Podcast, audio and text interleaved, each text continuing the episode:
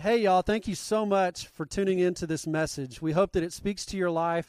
And if you have questions, please contact us. You can contact us on the website at thousand hills ranch church dot com or thousand hills ranch church at yahoo dot com. And then you can also call us at five eight zero, two one six, six four two seven. And may God use this message to change your life. Don't call him a cowboy. Don't call him a cowboy. Some of you guys haven't been here, and I always like to kind of recap a few things uh, on why we are talking about don't call him a cowboy. Um, in, in, in the cowboy world, it's important that uh, that if you're going to be a true cowboy, and again, you don't have to be. I mean, it's no big deal if you're not. But if you're going to be a true cowboy, you're a true cowboy day in and day out, right? You wear your cowboy hat wherever you go. You wear your jeans to the pool, right? At least that's what I did on, uh, was it Friday? Or your boots, or you wear shorts and your boots, right? I mean, that even looks really better. I mean, that looks really good. Um, but a cowboy, you know what I'm saying? I mean, they're just a cowboy. I mean, that's who they are. And again, you may like our church. You may come to our church because you like it's laid back. I mean, you can wear shorts and all that. Praise the Lord. We want you here. Um, amen? And so it really doesn't matter what you wear to church, but here's the thing. If you're going to be a cowboy, you ought to wear what, you know, cowboys wear. And and again, if you want to wear it on Sundays and never wear it on, you know, during the week, great, go for it. If you're just a hobby cowboy, I mean, that's fine. Love it. I love it. Live it. You know, do whatever you need to do. That's fine. Um, but here's the thing. When it comes to the church and it comes to Christianity, we ought to be the same day in and day out, right? Instead of just walking or talking the talk, I mean, we ought to walk the the walk and walk the talk, right? I mean, it should look the same. I mean, we shouldn't just look one way at church and then walk out of here and look another way. We shouldn't just talk one way at church and then walk out of here and, and talk another way when we leave this place, right? It should be the same every day. And and a lot of you guys are thinking, well, why do we why do we have this? Well, here's the thing. We are we are wanting to go from being religious to having a, a relationship, right? And you say, well, by, Bo, why do you, why are you preaching this sermon? I mean, what's the big deal about it? Well, here's the thing that I, I want to do, and this is my purpose for preaching this sermon. A lot of us have grown up in church. Many of you maybe, I mean, obviously we're in Oklahoma, you know, the Bible Belt, so to speak. I don't know if it's that way anymore. But the Bible Belt, where people are kind of exposed to church throughout their life, they may go, they may go to like vacation Bible school. They may go to camp. They may go to a revival growing up. I mean, if you, you were in church, I mean, you probably went to all of those things. Now, here's the thing. I, I understand all that, but here's the thing. A lot of people have just heard the surface of Christianity. They, they've gone to, again, a camp. They maybe even said a prayer at camp. Filled out a card, maybe walked an aisle. But here's the truth. They really don't know the true Savior. I don't know if that's true or not in your life, but I know it's true in a lot of people's lives. They've gone through the motions. They've been religious. They went to church because their parents made them, and they just caught that religious bug rather than a relationship with Jesus Christ. And so here's the thing. Here's my desire. I want to see religious people find a relationship with Jesus Christ. I want them to go from living by a set of rules to knowing the ruler of the world. Right?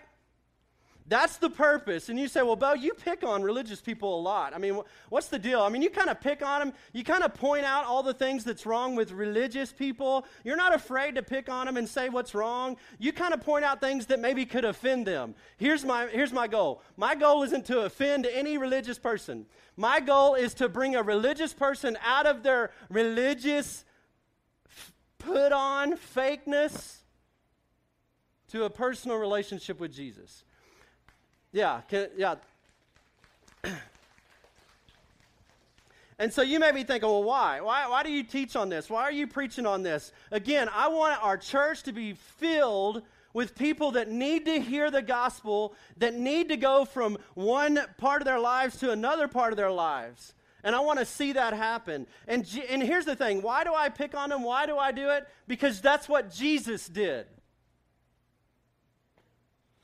And we're supposed to be like Jesus, and I'm supposed to preach like Jesus. Jesus protected the purity of the church. He pointed out false teaching. He exposed self, he exposed self-righteous leaders and those who were misled by their pride. And that's what he's called me to do. And so here's the thing. My role as a pastor is not to blow smoke up your skirt and to preach warm, fuzzy messages that only Christians can understand. I'm here to preach messages that everybody can understand so that you can have a choice from going to being religious to having a personal relationship with Jesus. That's why I'm doing it. Um, and that's why we're going to continue to do it. So the, the question that we've been answering is, how can we go from being religious to having a personal, real, one-on-one relationship with Jesus Christ? We've been uh, in this series for the last six weeks. If you've missed these uh, last six weeks, I challenge you to go and listen to them online. I mean, again, it's not about me. It's about the Lord speaking to you, because he speaks to me when I prepare these messages. And so I encourage you, again, I, I'll roll through these real quick. Number one was, uh, if you're going to go from being religious to having a relationship, it starts on the inside, right? Can't clean yourself up. Starts on the inside. Number two, if you have a personal relationship on the inside, then it can be seen on the outside. Number three, if you have a personal relationship with Jesus, it makes you new. The old is gone and the new has come. Number four, it changes our habits. Your habits ought to change. Number five, it is to be enjoyed. It ought to be enjoyed. Some of you guys missed that because you're religious.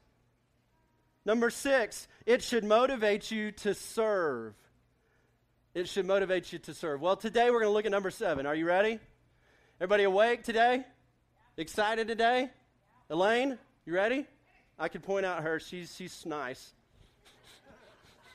She's nice. She won't beat me up for pointing her out. Um, so here's the deal. Today, number seven. Number seven, if we're going to have a personal relationship with Jesus, if we do have a personal relationship with Jesus, it should lead us to pray. It should lead us to pray. I want you to look at First Thessalonians chapter five, verses sixteen through eighteen. Look at it. It'll be on the screen. It says this. It says, "Rejoice always. Pray continually, give thanks in all circumstances, for this is God's will for you in Christ Jesus." Let's pray together.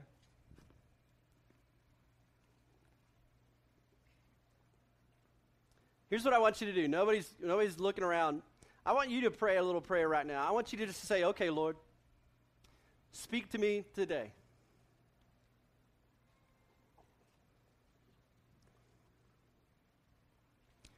Show me something that I need to be shown.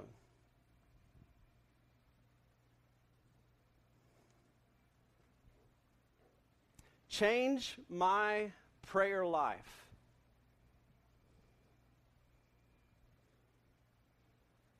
Lord, I pray that. I pray that for myself, and I pray it for everybody in this room, that you would give us something new today that we can learn about the power of prayer.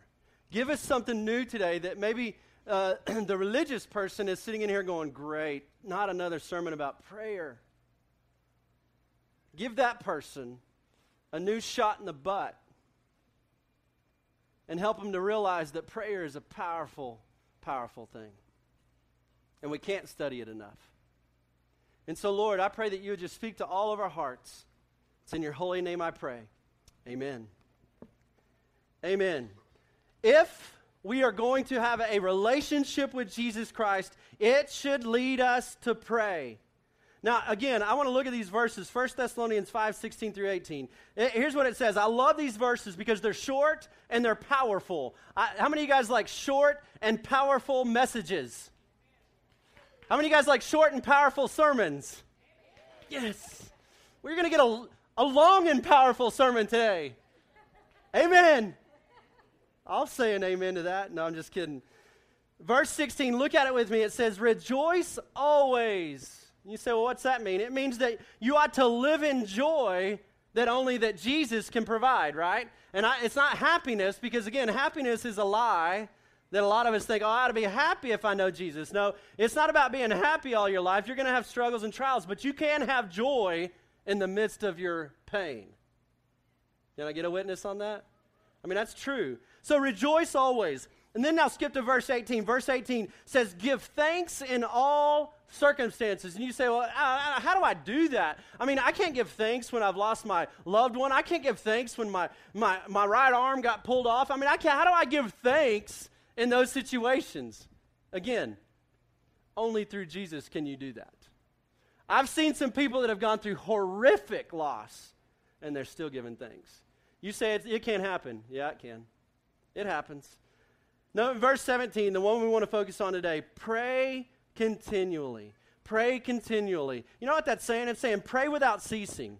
Pray constantly. That means throughout your day, you pray constantly. Well, here's what Jesus is saying.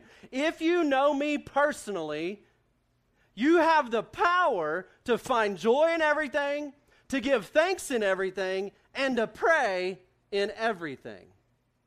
That's what he's saying. And you say, well, why do we do all those things? In verse seventeen, the second part of it says, it says, for this is the will, or God's will, for you that are in Christ Jesus. You say, well, what's the will of God? Give, give thanks, be joyful, and pray continually. I mean, some of you guys are searching for God's will. That's his will. He said it right there. That is God's will for those that are in Christ Jesus. And again, some of you guys are going, oh, great, not another sermon about prayer. I mean, everybody knows about prayer, right? I mean, everybody's been taught by their parents how to pray. No. Um, here's the thing. Here's what I've learned. It, you know, some of these people that, that think that way, they're living in la la land. We live in a generation, in a culture that has not been ha- taught how to pray. Um, and, and, and the people that want to say don't preach on prayer very much, because we've all heard that sermon, are the same people that pray every prayer the same way. I don't know about you, but I grew up in a lot of churches and went to a lot of churches, and when the guy gets up to pray for the offering and prays for the food, there's something wrong. Some people are so religious that they pray the same prayer every time. And I'm not, again, picking on them to pick on them. I'm picking on them to say, it needs to change. If you've got a growing relationship with Jesus Christ, you ought to pray more than one prayer. If you've been a Christian for thirty years, it's okay to pray the same prayer at Thanksgiving. Go for it. Everybody loves that. We all want to hear Dad pray that same prayer. But listen, your prayer life ought to be different. That's what it means to go from a religious person to a relationship. And religious people, they don't like it. I'll just pray my same prayer that I pray every time, and God's be, God'll be happy.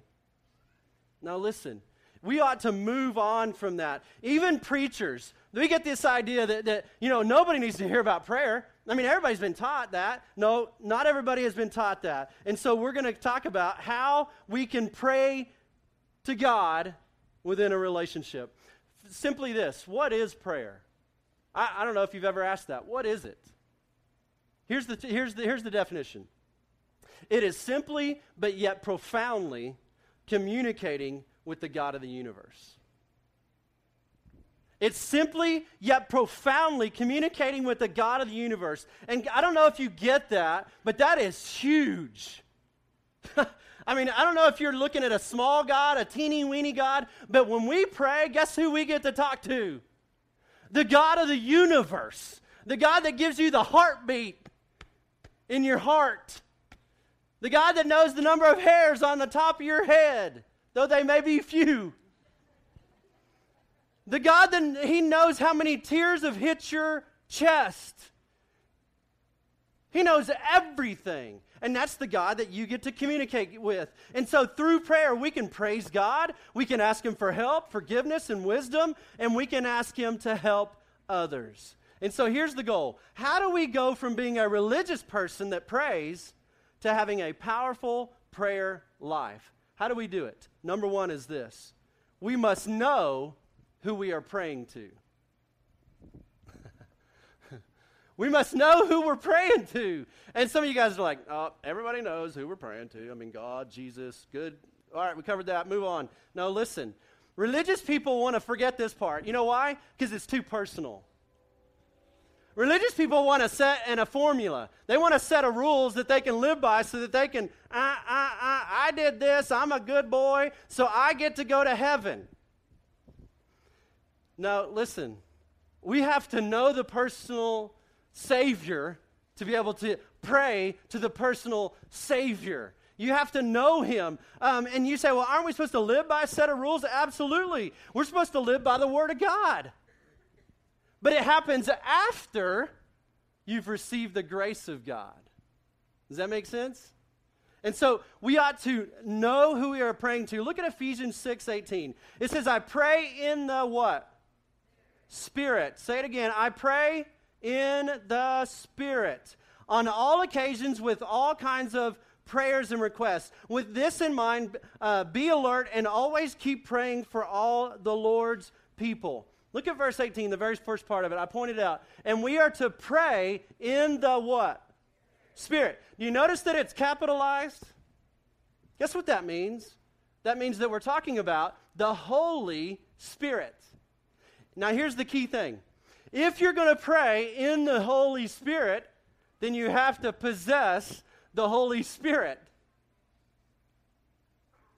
To possess the Holy Spirit, you have to have given your life to Jesus Christ so that the Holy Spirit could come in you. And so listen, you say, well, that's that's simple. Yes, it is, but it's profound. If you guys think that, hey, I'll just pray and God will hear me no matter what, nope. You got to know Jesus personally so that he can answer and give you power in your prayers. A, a, a sermon that I did back in the day, uh, it was a series called That Ain't No Bull. And it's called The Bull Rider's Prayer, and I hope you'll go listen to it. It talks about more about that. Well, the truth is, here's the thing. Only when we become a follower of Jesus do we gain the power of prayer.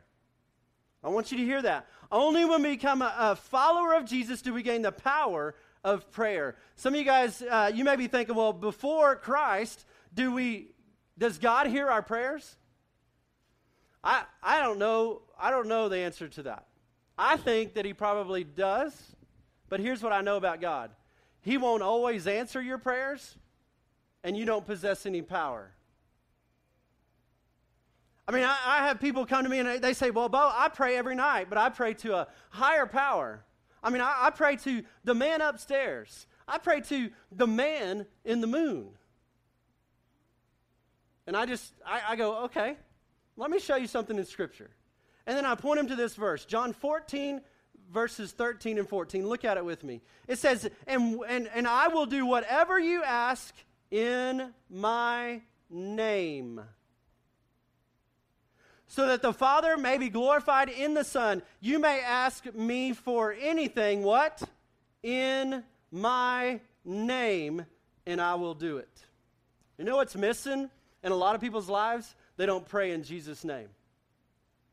I mean, you, you say, well, that's no big deal. I mean, you, you can pray to God the Father, and you can. But here's the truth. If you miss out on praying in Jesus' name, and I, again, I'm not saying you got to pray that every prayer, but that should be our focus. A lot of people, they just pray at night, and they, they miss out on the authority that Jesus has because they don't pray in the name of Jesus, right? My daughter, Madeline, is learning this. You know how she's learning this? Because we pray in Jesus' name. When we pray at night together, the other night I prayed with her in her bed, and I uh, said, okay, you pray and then I'll pray. She's like, Lord, thank you for Daddy, Mommy, you know, Hampton, Hank. Thank you for dying on the cross, and thank you for rising from the dead. In Jesus' name I pray. Amen. She knows it. And and here's the thing. I've taught her that it's the, the power that you have in your prayer life is found in Jesus' name. That's where it's found. Um, I was listening, or I was actually on a line the other day, and I was watching an interview with a guy named Phil. Anybody know Phil from Duck Dynasty? Anybody? Anybody watch that? Phil is the father of the Duck Dynasty crew, right? Now, Phil, at the end of every show, what does he do? He prays. Now, I heard this story, and Phil told it. I was watching this online. They did an interview with him, and at the end of a lot of the times when he prayed, the producers would cut out Jesus' name. So Phil brings it up. I don't know if you've seen this interview. It's pretty cool. You need to watch it on YouTube. Phil brings it up and he says, hey, producers, why do you cut out Jesus' name when, when we have our prayer at the end of the deal? And the producers said, well, we don't, you know, we don't want to offend anybody by praying in Jesus' name. And Phil said, oh, okay. All right, I, I get what you're saying. So they said, so they're coming to a spot where it's time to pray at the end of the prayer, and Phil looks at all the producers and says, you guys ready? All right, recording. And then he goes into his prayer, and this is what he prays. Lord, please be with our family and and put to death the producers and the cameramen who won't include your name in my prayer. Jesus' name I pray, amen.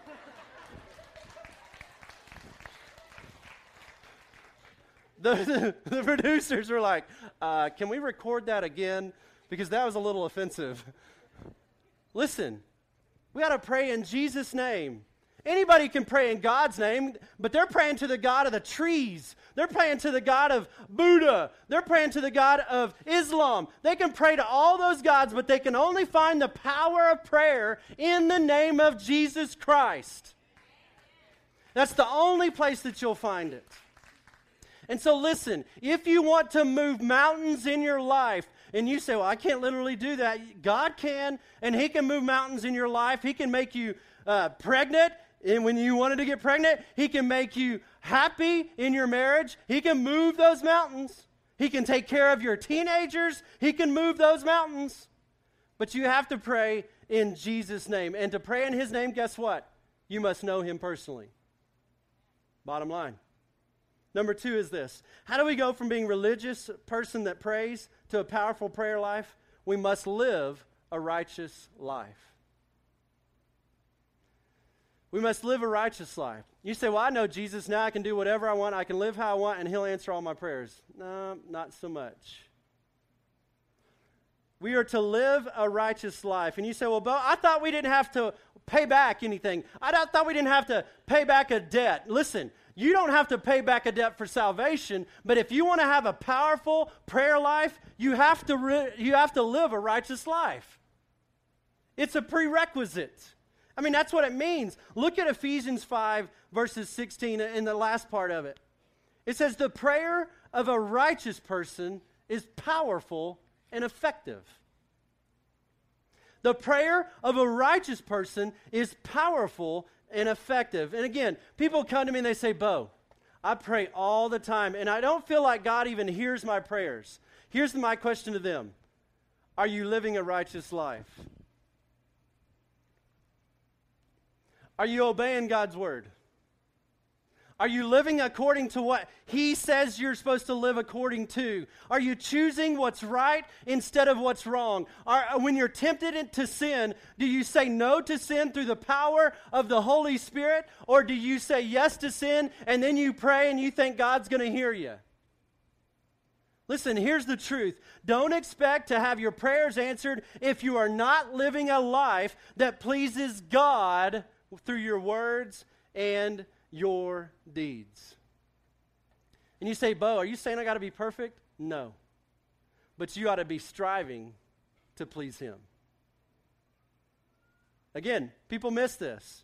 They go out, they do whatever the heck they want, and then they go, God, please, would you help me with my situation that I'm in? Would you pay my bills? Would you get me out of this jam? Would you bring my wife back because I did that? Would you do this? Would you do that? And they think God's going to answer their prayers, but they're living like the devil. And you say, Bo, can they be forgiven? Absolutely. God hears us say, will you forgive me? And then he answers our prayers according to his will. Right? And so listen to that. Religious people, again, they want to live lives that don't match their mouth. They even pray prayers, good prayers, but they don't live big and live to, to glorify God. And so here's the thing. Let me reverse Ephesians five sixteen. If we were to reverse it, here's what it would say. The prayer of an unrighteous man is powerless and ineffective. You get it? Number three is this, and I'm done. If you're going to go from being a religious person that prays to having a powerful prayer life, We must pray out of our humility instead of our pride. We must pray out of our humility instead of our pride. Look at Luke eighteen, nineteen through fourteen, or nine through fourteen, and I'll be done. L- look at this. Jesus is talking here, and he, he tells this story, and this is what he says. Je- then Jesus told this story to some who are great, uh, who had great confidence in their own righteousness and scorned everyone else. Listen to this. Two men went to the temple to pray. One was a Pharisee, which is a religious person who thought they knew it all but didn't live by what they said they knew. One was a Pharisee, and the other one was despised, was a despised tax collector. The Pharisee stood by himself and prayed this prayer: I thank you, God, that I am not a sinner like everyone else.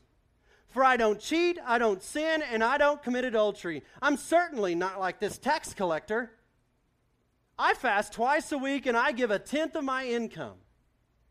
But listen to verse thirteen. But the tax collector stood at a distance and dared not even lift his eyes to heaven as he prayed. Instead, he beat his chest in sorrow, saying, Oh God, have mercy on me, for I am a sinner.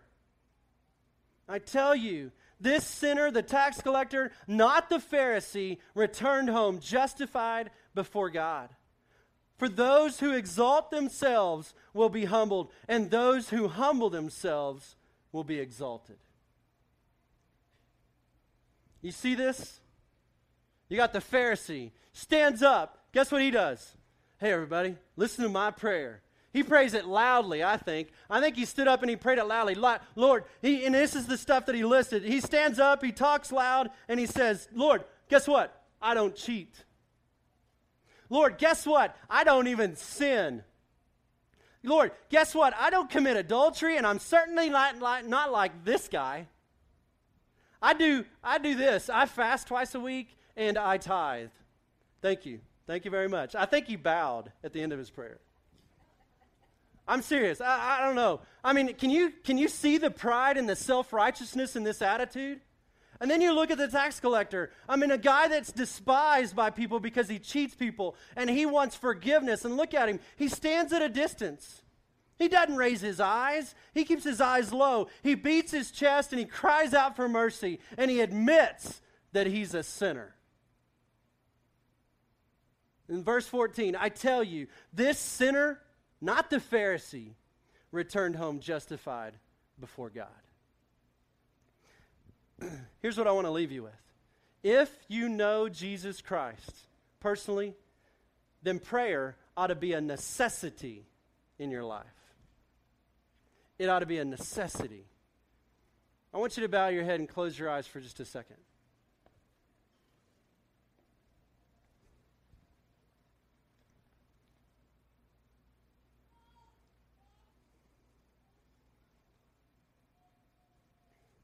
Maybe you're here today, and again, you know Jesus. You know that he lives inside of you.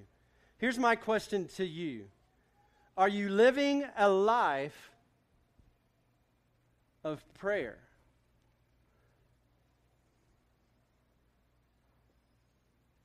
Here's the next question. Are you living a powerful life of prayer because you're living a righteous life? Some of you need to get this. Some of you, your your kids are going down the wrong path, and you've been praying for them, but you yourself aren't living the life that God wants you to lead. Some of you guys have been praying that God would get you out of the hole in certain situations, but you're not living a life that honors him. And listen, God, he doesn't always answer our prayers the way we want him to answer them. He answers them according to his will. And so maybe you need to, in your prayer life, just admit to God, say, God, here's, here's, here's what I would like for you to do, but even if you don't, I trust you.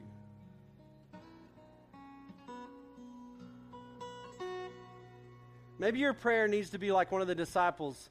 In Luke chapter eleven, verse one, this disciple, the only disciple that's recorded in the Bible, says this, Lord, teach us to pray. Maybe you need to, to pray that prayer like him and say, Lord, teach me to pray. Teach me to pray. Maybe you're here today and you're lost. You don't know where to even start. And you haven't given your life to Jesus Christ. You're, you're, you may go through some motions. You may do certain things, but you don't have that personal relationship with Him. Listen, if you want to have power to overcome the things in your life, you need, you have to possess Jesus in your heart. It's the only way. And so maybe you're here today and, and, and, and you just need to pray that prayer of forgiveness. For the first time, you need to say, Lord, I know that I'm a sinner. I'm like that tax collector. I know that I've sinned, and I need you to forgive me of my sins and come into my life.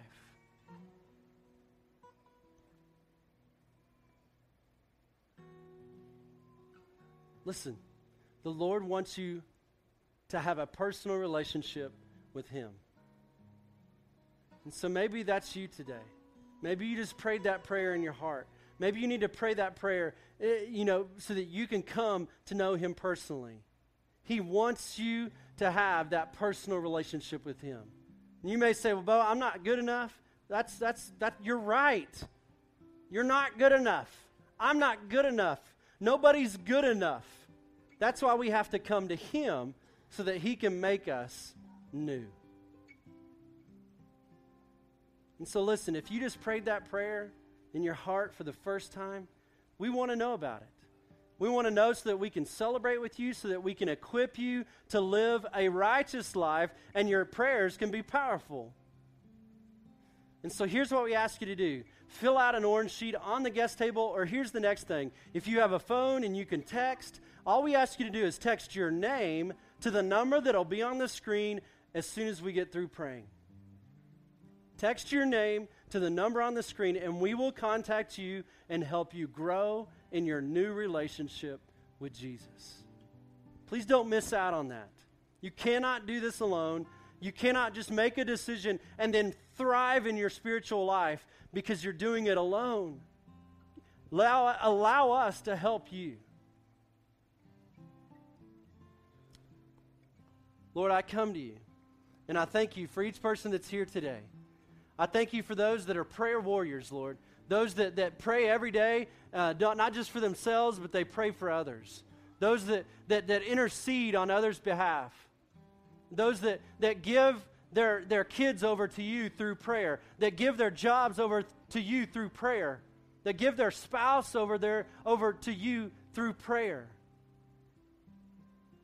Lord, I thank you for those that pray for me and pray for my family and pray for this church.